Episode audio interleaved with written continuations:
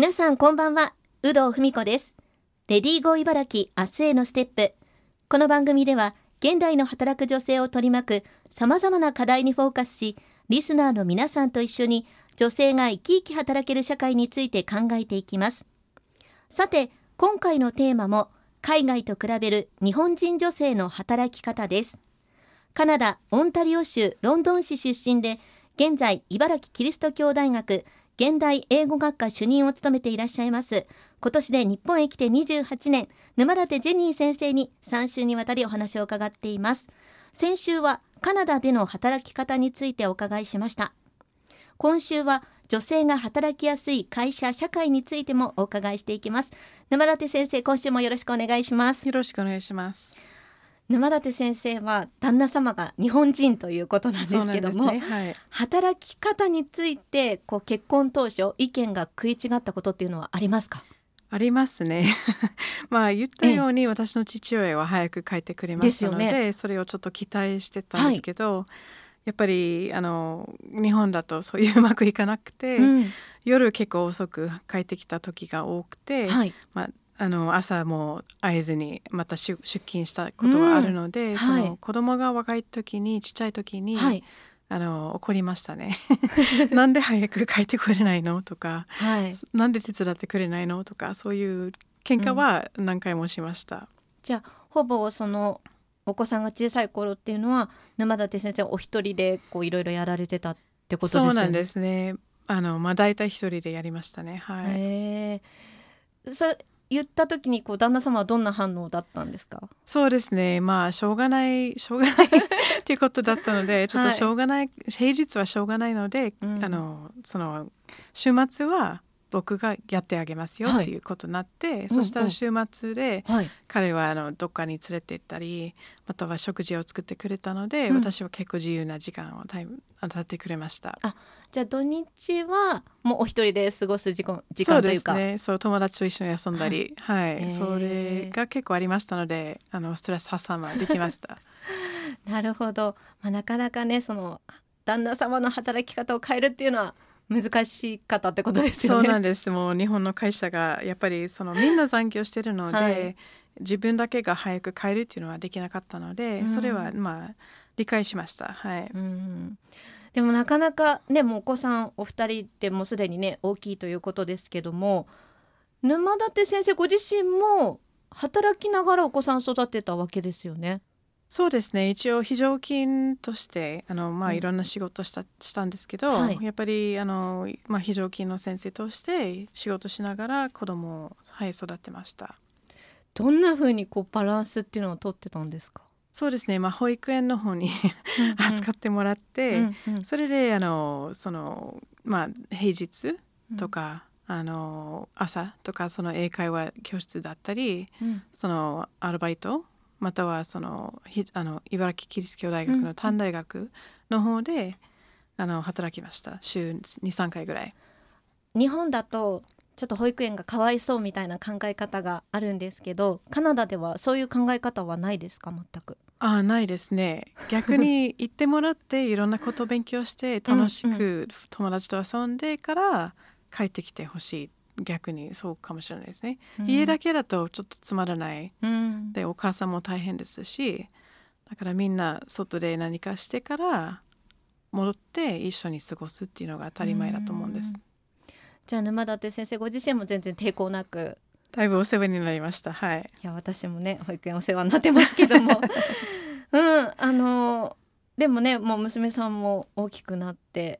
実際にお母さんが働く姿を見てるっていうのもいいですよね。そうなんですね。すごくいつもすごい頑張ってるねと言ってくれるので、うん、まあ、間違ってなかったと思いますそういう意味では沼舘先生が考える女性が働きやすい会社社会っていうのはどんなものだと思いますか？そうですね、やっぱり子育てが一番ネックだと思いますので、会社とかで保育所を作ったり、うんうん、または子供連れて来てもいいよっていう会社があればいいなと思います、うん、あ、子連れ出勤みたいなそういう感じがあれば。そうですよね、たまにベビーシッターとかいない時とか、そういう一日でも、うん、そしたらその子供もその親の姿見て、あ、こういう会社あるねとか、うん、そういう働き方あるねとか勉強になりますので、うん、悪いことではないと思います。カナダではどうですか？一般的にそういうことあるんですか？私は結構父親と一緒に行きましたね、たまに会社に行ってはい、そういう一日出勤みたいな、子供が一日出勤して、お父さんと一緒に出勤して、はい、なんか仕事内容を見るとか、そういうのがありました。今もあると思いますよ、はい、その会社に保育園がこうついてるというか、そういうところも多いんですか？あ、そういうところもあります、はい、ただしカナダの保育園はすごく高くて、うん、月10万以上すると思うんですよ、はい、そうだから保育園に入れるでしたらやっぱり働かなきゃいけないっていうですね、逆に、はいはい、そうなんですね、うん、そういう意味では日本の方が保育料安いかもしれないですね。安いかもしれないんですけど、保育園もいいんですけど、幼稚園は半日で終わってしまうので、うん、なかなか働きませんよね、女性は。そうですね、はい、まだ働きたいなら日本の場合はやっぱり保育園にっていう感じですよね。そうなんですね、はい、うん、会社の管理職だったり経営者がこういうことを心がけたらいいなと思うことって何かありますか？そうですね、取締役は女性ではない可能性が高いと思いますので、うん、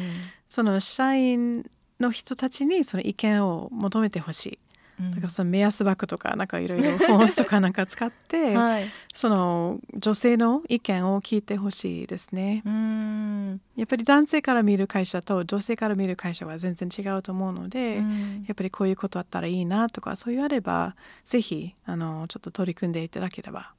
と思います。そうですよね、ダイバーシティって呼ばれてますけども、なかなか日本はそこに近づいていかないですよね。そうですよね、なかなか、なんか女性がなんか出世しにくい、うん、環境だと思うので、ちょっともうちょっと簡単に働けるようにしていただければ。沼舘先生も実際に働いていて、結婚出産で辞める方っていうのはすごく多かったですか？そうなんですね、やっぱり出産の日かきにやっぱり辞めますとか、結婚きっかけに辞めますとか、うん、そういう、先生も多くて、なんで辞めるのとか思いながら、うん、みんな、やっぱりそういう子育てが大変とか、うん、いろいろあると思うんですけど、カナダではそういうのはなくて、やっぱりすぐ復帰したいとかそういう方が多いので、うん、ちょっとびっくりしましたね、うん、それはね、前回お話で伺ったように、その復帰を助ける制度とかが整ってるってことですよね。そうなんですね、はい、うん、そこの部分はやっぱりね、上の方も意見を聞いて広がっていくといいですよね。そうですよね、うん、あとはなんか女性だけじゃなくてね、沼舘先生みたいに外国人の方の意見も聞くっていうのも大事ですよね。そうなんですね、今日本の社会は日本人だけではないので、うん、その外国の方だったり障害者だったりいろんな人がいるので、うん、ぜひそういろんな人の意見を聞いて、よりいい職場を作れるようにしていただければと思います、うん、これゲストの方に皆さん聞いてるんですけども、沼舘先生が明日の仕事を頑張るために何か心がけていることだったりやっていることっていうのはありますか？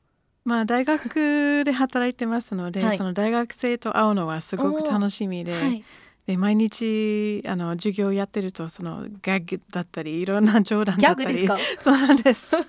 いろいろ言いながらはい、一緒に笑うっていうのをすごく大事にしてますので、はい、学生も楽しく先生も楽しく、そういう教育をしたいなと思ってますので、はい、毎日本当に楽しいです。ちなみにどんなギャグを言うんですか？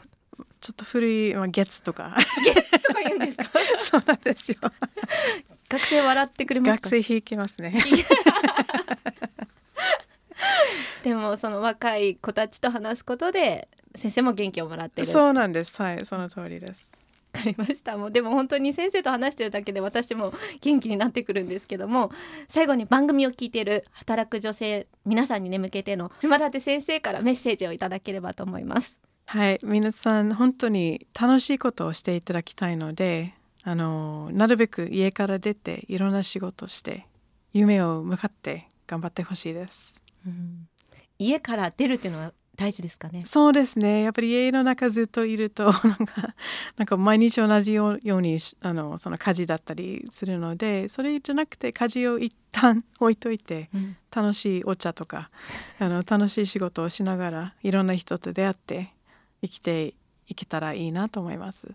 はい、茨城キリスト教大学現代英語学科主任を務めていらっしゃいます沼舘ジェニー先生に、海外と比べる日本人女性の働き方をテーマに3週にわたりお話を伺ってきました。先生、本当に素敵なお話ありがとうございました。ありがとうございました。